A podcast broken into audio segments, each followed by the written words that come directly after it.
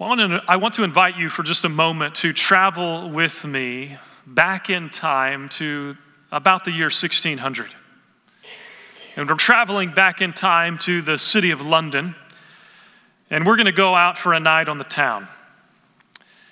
And we decide to catch a show at the famous Globe Theatre there in London, right off the River Thames. And we decide that we're going to uh, take part in what will become one of the greatest stories one of the greatest pieces of English literature ever written. We're in for a treat tonight because tonight the show is entitled Hamlet, written by the great William Shakespeare.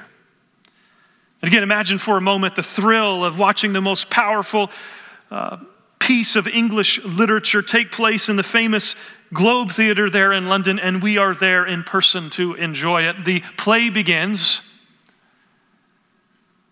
And we enter into Act 3, Scene 1, when out steps Hamlet and we hear the now famous words to be or not to be. That is the question. To be or not to be. Hamlet is contemplating life and death, and he's considering even suicide, and he's wondering, he's considering this life and death, and he's pondering the state of being versus non being, and his great fear is not knowing really what happens at death. And he says famously to sleep or to die, to sleep, to sleep, perchance to dream. Ay, there's the rub, he says, for in that sleep of death, what dreams may come when we have shuffled off this mortal coil must give us pause. Hamlet is contemplating life and death, and he's not certain what will happen when he dies, and that gives him pause. Last week, I shared with you the new purpose, vision, mission, and values of Grace Bible Church as we've talked about it as elders and deacons, and we're working all of this out. And I've told you that my intention for you, my goal for you, for each person here, for those watching online, is that when you stand before the Lord, when you come to that time of your death, there is no great pause that you're ready, that you're equipped, you are engaging, and you are exalting God in this life. And so you are ready to stand before your Savior so that you might hear those words Well done, good and faithful servant. So I propose to you that unlike Hamlet, the question is not to be or not to be. The question we have to wrestle with is for him or for me for him or for me? Am I going to live my life now for him or am I going to live it for me? And to answer that question, I want you to open your Bible up to Genesis chapter 1 as we take a look at a very foundational passage here in the scripture where it all begins. We're going to take a look at Genesis chapter 1, verses 26 through 31, and we're also going to take a look at Genesis chapter 11. Genesis chapter 1 and Genesis chapter 11 are bookends, the beginning and the end of the first major section in the book of Genesis, and I believe that they're supposed to be read together. Genesis chapter 1, really verses 26 through 31, tell us the purpose of mankind. That's number one on your outline. But then, coming to the end of this first major section in Genesis, we come to Genesis chapter 11, number two on your outline, where we see the problem with mankind. And we're going to see some words in these two major sections of Scripture that are kind of antithetical to one another. They're opposites of one another, and they tell the whole story of the problem with mankind. And then, number three on your outline, we're going to consider the proposal for us all. So, as you're turning to Genesis chapter 1, let me begin first with the context. A lot has happened in the first 25 verses of the book of Genesis that I just skipped over. Uh, God speaks, and everything that there is is created. By the power of His word, everything that there is is created.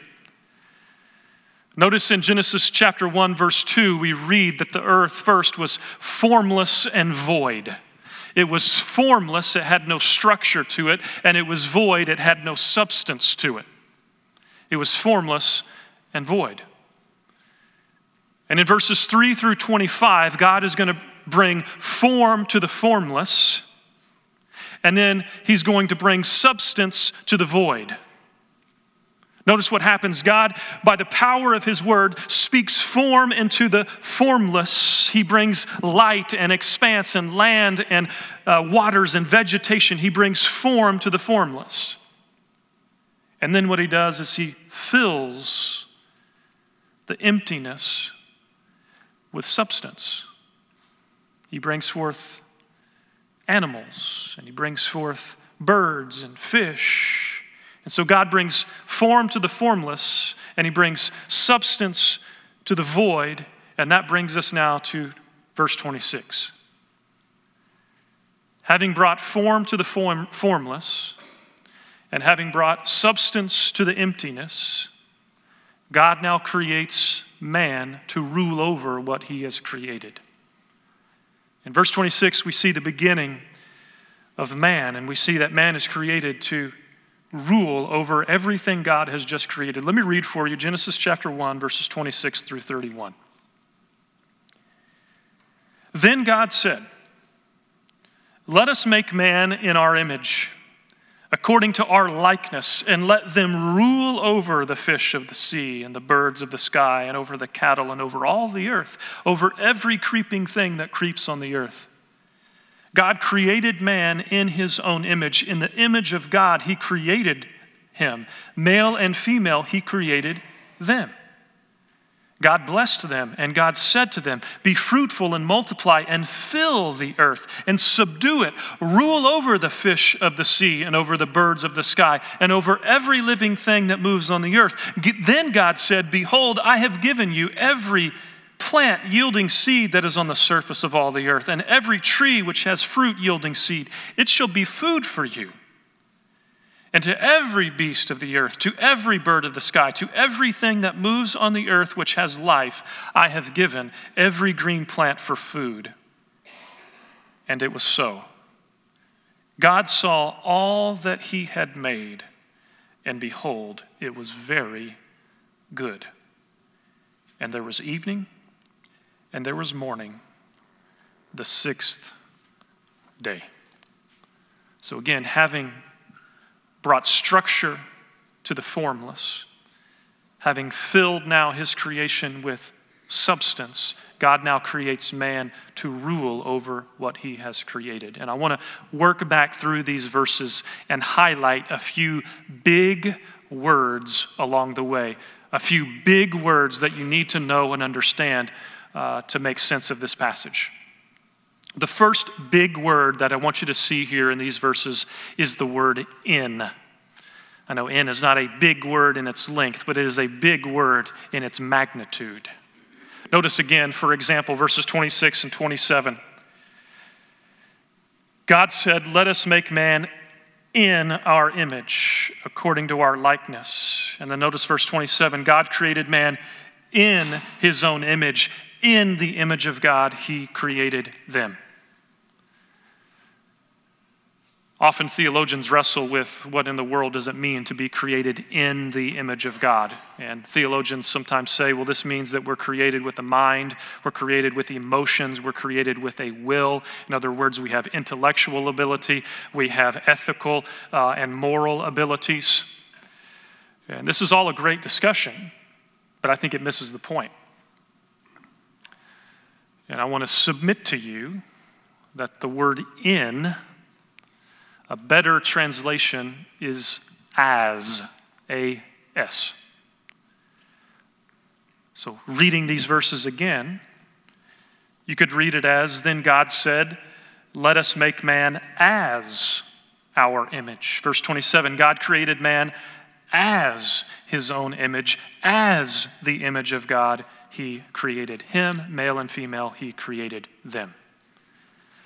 And the emphasis of the word as, we're created as the image of God, this really speaks to our function, our purpose, why we are here, why God created us in the first place.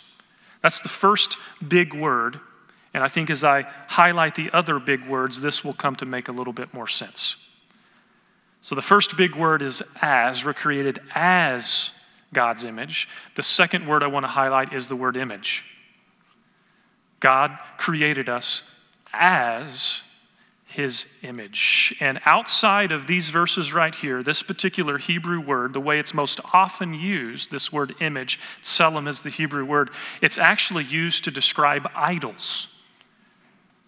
When we see this word used throughout the Old Testament, this particular Hebrew word is used to describe idols. Now, think about it. An idol is simply a physical representation of a spiritual reality a spiritual entity. It's a physical representation here on earth of a spiritual entity, right? That's all that an idol is. It's serving to um, be in the place physically of a greater spiritual reality. And as being created as the image bearers of God, when God creates human beings as the image of God, this means that we are here in His place. We're meant to represent Him. We're meant to reflect Him. This idea is illustrated in that throughout the ancient world, often when a king or an emperor or a ruler, whenever he had his particular dominion and authority, what he would do to show that he was in charge is he would place images, idols of himself throughout his kingdom so everybody knew who was in charge here. There's no doubt about it. But think about it it wasn't the statue that was in charge, it was the man that the statue represented who was in charge. And it's the same for us. God creates us as his images to be spread out over this world he has created to show who is in charge here. It's not us, it's him. That's why we're created, to show the creation who is in charge here. And this brings us to the third major word that I want you to see it's the word rule. Notice what God tells us to do.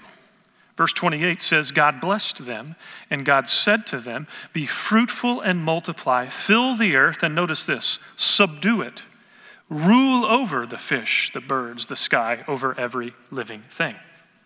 So God creates us as his image bearers, being his representatives, and he tells us to rule over this thing, this creation that he has made by the power of his word. We are his living, breathing, walking, talking representatives, spreading out over his creation, showing everyone and everything who is in charge here, ruling in his place, reflecting his glory, serving as the vice regent of his creation, serving, ruling in his place. And God says, I want you to go out, starting in the Garden of Eden with Adam and Eve, I want you to go out and rule over all of this creation that I have made. And that brings us to the next big word. The fourth word I want you to see here is that word fill. Notice again, verse 28. God blessed them. God said to them, Be fruitful and multiply and fill the earth. The reason God gave the gift of procreation is so that more and more image bearers of God would be spread out over the entire surface of His creation.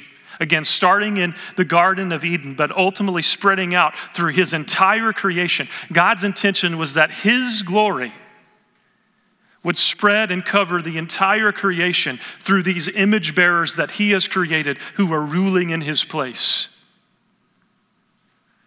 for the theologians in the room, this is where the imago Dei or the image of God and the missio Dei, the mission of God, go hand in hand. We are created as the image bearers of God to go out on mission for God and rule over this entire creation that He has made. This is the purpose for which mankind is made as His image. And then notice the last major word that I want you to see, verse 31 God saw all that he had made, and behold, it was very good. It wasn't just good, it wasn't just okay, but it was very good. And the idea here in this phrase is that everything God has just designed, everything God has just created, everything He has just spoken into being, including our purpose to be His image bearers, ruling over His creation, is exactly how it's supposed to be. It's very good. It's perfect. It's flawless in function and in purpose. This is exactly what it is that we were created to be to serve God, to glorify Him by ruling in His place over this creation He has made. God looks at it and says, This is very good. This is exactly the way it's supposed to be. But as we turn the pages in Scripture, we read that what God has made to be very good, we ruin. In Genesis chapter 3, sin is introduced into this storyline. And we ultimately break this very good plan that God has created. But I don't want to look at Genesis chapter 3. I want to look at Genesis chapter 11, kind of where this story ultimately heads as sinners introduced into the world. Again, chapter 1 and chapter 11 are bookends of the first major section in the book of Genesis. And we see the uh, purpose of man in Genesis chapter 1, but we're going to see the problem with man here in Genesis chapter 11. For him or for me? For him or for me? That's the question we need to wrestle with as we look at number two on your outline the problem with mankind. And as I read these verses, I'm going to highlight a few other words along the way that are the exact opposite of the words we saw in Genesis chapter 1. Notice, for example, let me read for you, starting in Genesis chapter 11, verses 1 through 4. Now, the whole earth used the same language and the same words. It came about as they journeyed east that they found a plain in the land of Shinar and settled there. They said to one another, Come, let us make bricks and burn them thoroughly. And they used brick for stone and they used tar for mortar. They said, Come, let us build for ourselves a city and a tower whose top will reach into heaven. And let us make for ourselves a name. Otherwise, we will be scattered abroad over the face of the whole earth. Let's pause right there. Three major words I want you to see here in these verses of Genesis chapter 11 settled, make, and scattered. Settled, make, and scattered. First, look at the word settled again, verse 2 says that they, that is the human beings, journeyed east and found a plain in the land of Shinar. And what did we do? We settled there. That's the exact opposite of what God told us to do to spread out and fill the entire earth with His glory as His image bearers. Instead of filling the earth with His glory, what did we do? We found a plain and we settled there. We congregated there. Instead of filling the earth, we congregated. We settled. And then notice the second big word here, the word make, verse 4. As we settled there in the land of Shinar, we began to uh, build these bricks. And verse 4 says, Come, let us build for ourselves a city, a tower whose top will reach into heaven, and let us make for ourselves a name. The word I want you to see here is the word make. That particular Hebrew word make was used in Genesis chapter 1 and Genesis chapter 2 to describe God making the creation. God made all that there was including us as his image bearers. But here in Genesis chapter 11, the problem with mankind is we decide we're not going to live our life for His glory. We're not going to live our life according to His plan. Instead, we're going to try to make, create a name for ourselves. It's not about God's glory anymore, it's about mine.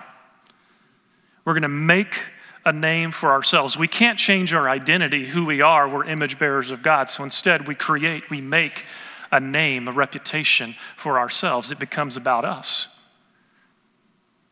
This is a reversal of God's plan for us as His image bearers. And this brings us to the third major word I want you to see here. It's related to that first word, but the third word I want you to see is the word scattered. Notice verse 4.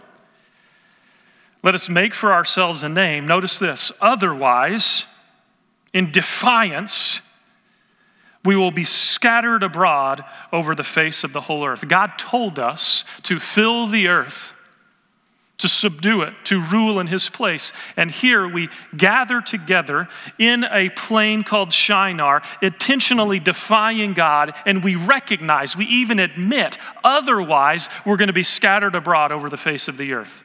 Do you see the defiance here? This is an absolute rejection of what God has told us to do. This is the exact antithesis of what God has intended.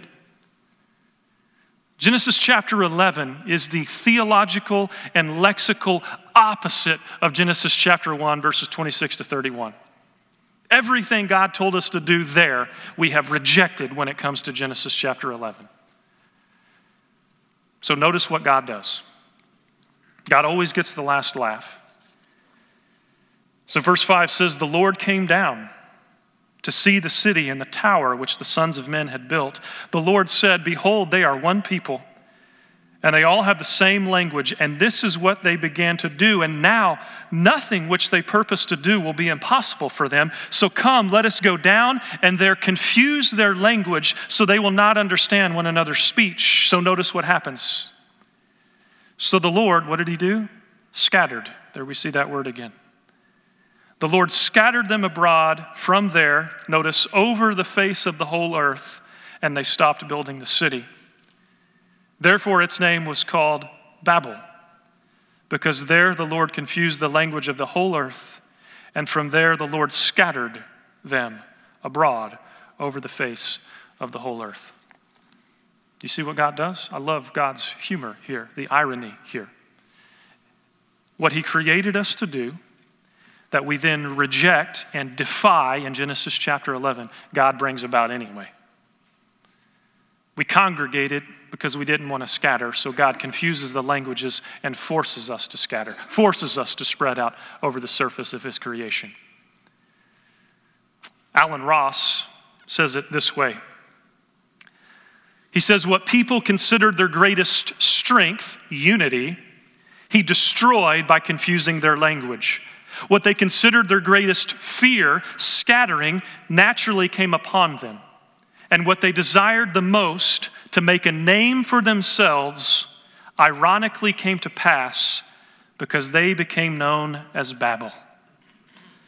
God's plan will be accomplished, if not with man's obedience, then in spite of man's disobedience.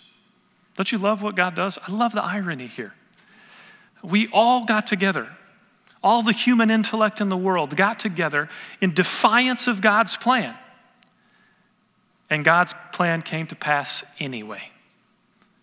And ironically, the very thing we were trying to do to build a name for ourselves came to pass in one of the most famous stories ever told Babel. So, here in cha- uh, chapters 1 through 11 of Genesis, we see that God brings form and substance to his creation. He creates us to rule in His place, to bear His image, to spread His glory throughout the face of the earth. But then we see here in Genesis chapter 11 that we defy that and we reject that. But God does it anyway.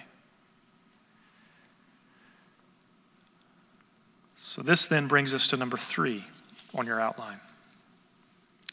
We've seen the purpose of mankind to be his image bearers, spreading out all over his creation, reflecting his glory. We've seen the problem with mankind that we rejected that, trying to build a name for ourselves.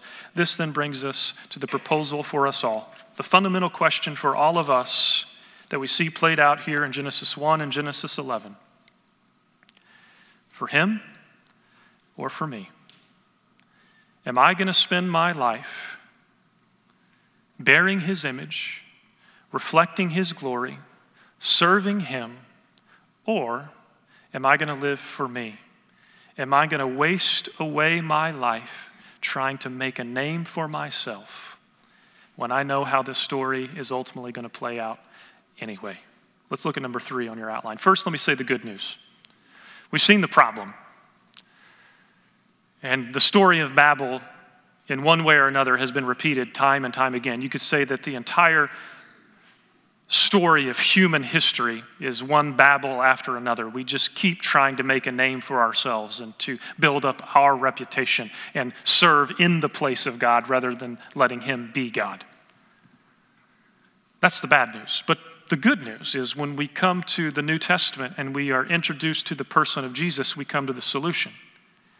In the book of Colossians, Paul talks about how Jesus is the image of the invisible God that Jesus is the perfect image bearer that we've been waiting for for thousands of years. That he perfectly lives out God's plan to represent him on the earth. And this is what Jesus does to the point of laying down his life for all of us image bearers who have been broken. The ones who have rejected the very glory which we were created to live in Jesus lays his life down for us. God restores us as full image bearers to reflect the glory we've longed for all along, the very glory, though, we despised and rejected along the way. And listen to everybody here in this room, to those of you watching online, if you've really not stopped to consider who this Jesus is, that he laid down his life for you, that all of the striving, all of the Babel building along the way that we've all been guilty of. He takes that away and nails it to the cross. And he offers to you forgiveness, redemption, eternal life, eternal glory. If you've not really stopped to consider that, I want to ask you, beg you, to really consider who he is and to put your faith, your trust in him. And as a child of God, as a person who's redeemed, now the resurrected life of Christ is lived out in you. Again, the very glory, the very life that we rejected, the life we were intended to live, that Jesus lived perfectly. But for all of us, the basic proposal that we all have to face, the question we have to wrestle with is Am I going to live my life for Him? Or am I going to live my life for me? For Him or for me? That's the question. And am I going to image God or am I going to make a name for myself? Again, last week I introduced to you the new purpose, vision, mission, and values of Grace Bible Church. And the goal for each and every person in this room, for each and every person watching online, is that when you come to the point of death, when you stand before your Creator, you might hear the words, Well done, good and faithful servant. But this isn't going to just happen.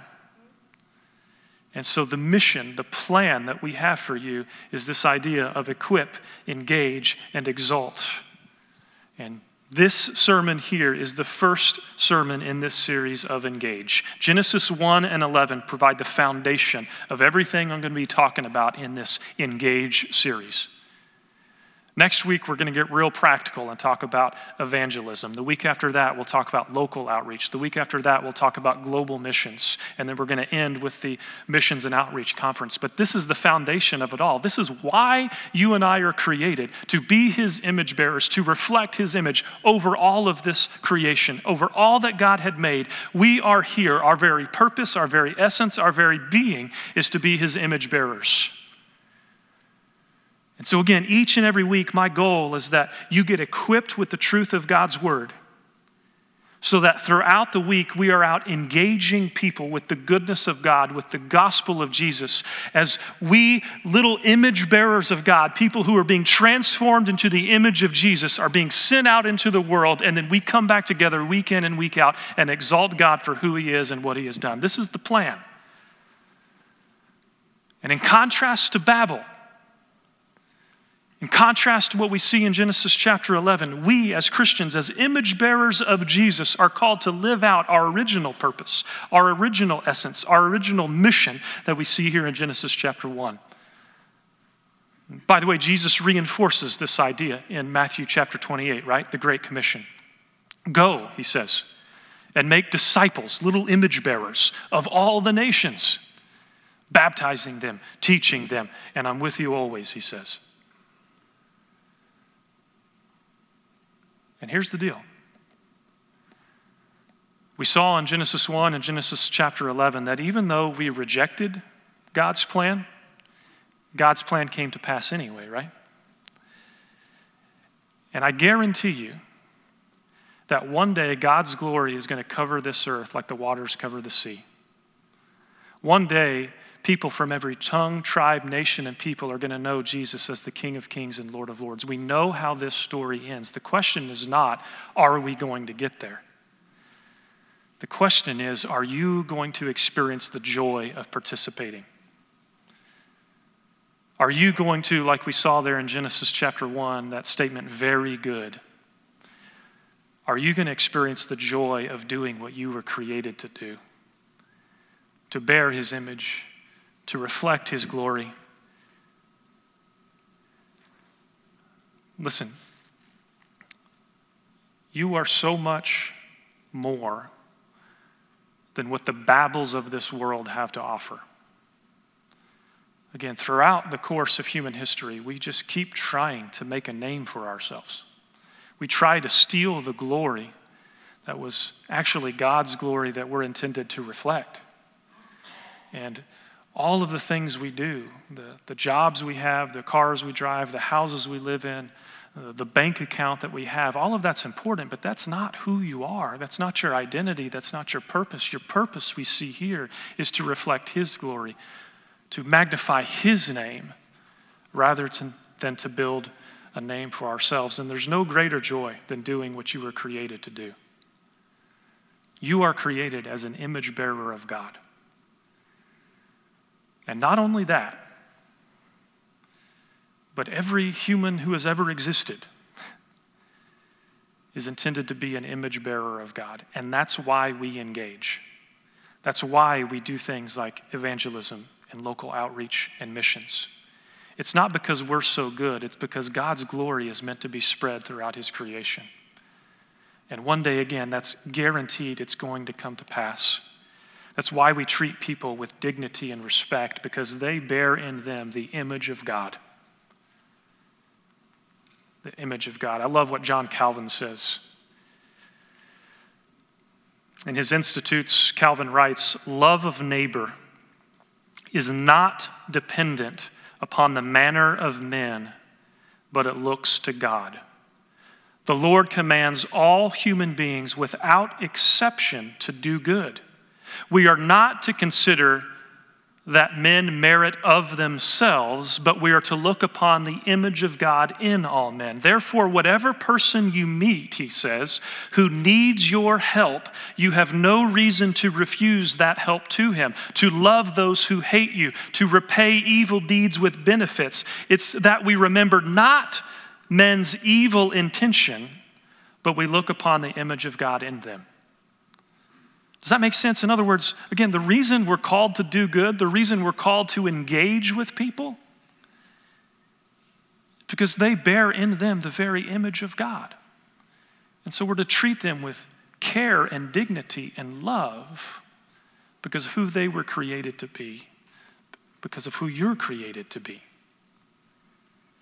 So, there in your outline, I've given you some application questions to consider. But your one thing for this week is this this is the fundamental question of all of life for him or for me.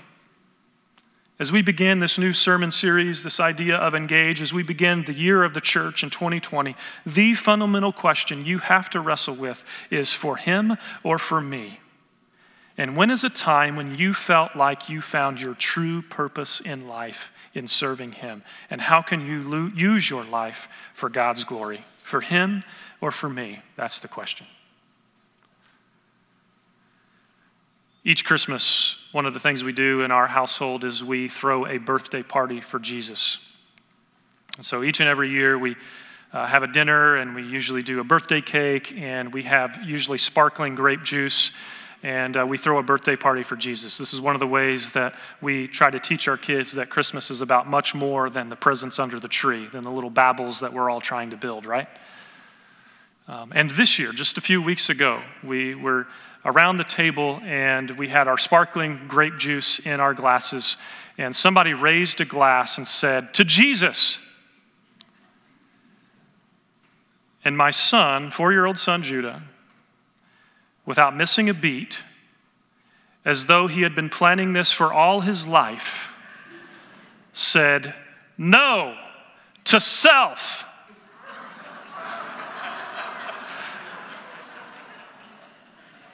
And I laughed and I gasped at the same time. For this pagan, budding philosopher of a son, what four year old says to self? But he identified the fundamental question of all of life To Jesus or to self? For him or for me? That's the question. It's not to be or not to be. It's for him or for me. Let's pray. Father, thank you that you created us, that you created us with a purpose, and there is no greater joy, no greater purpose than to live for you. Forgive us, Father, when we spend our life trying to make a name for ourselves.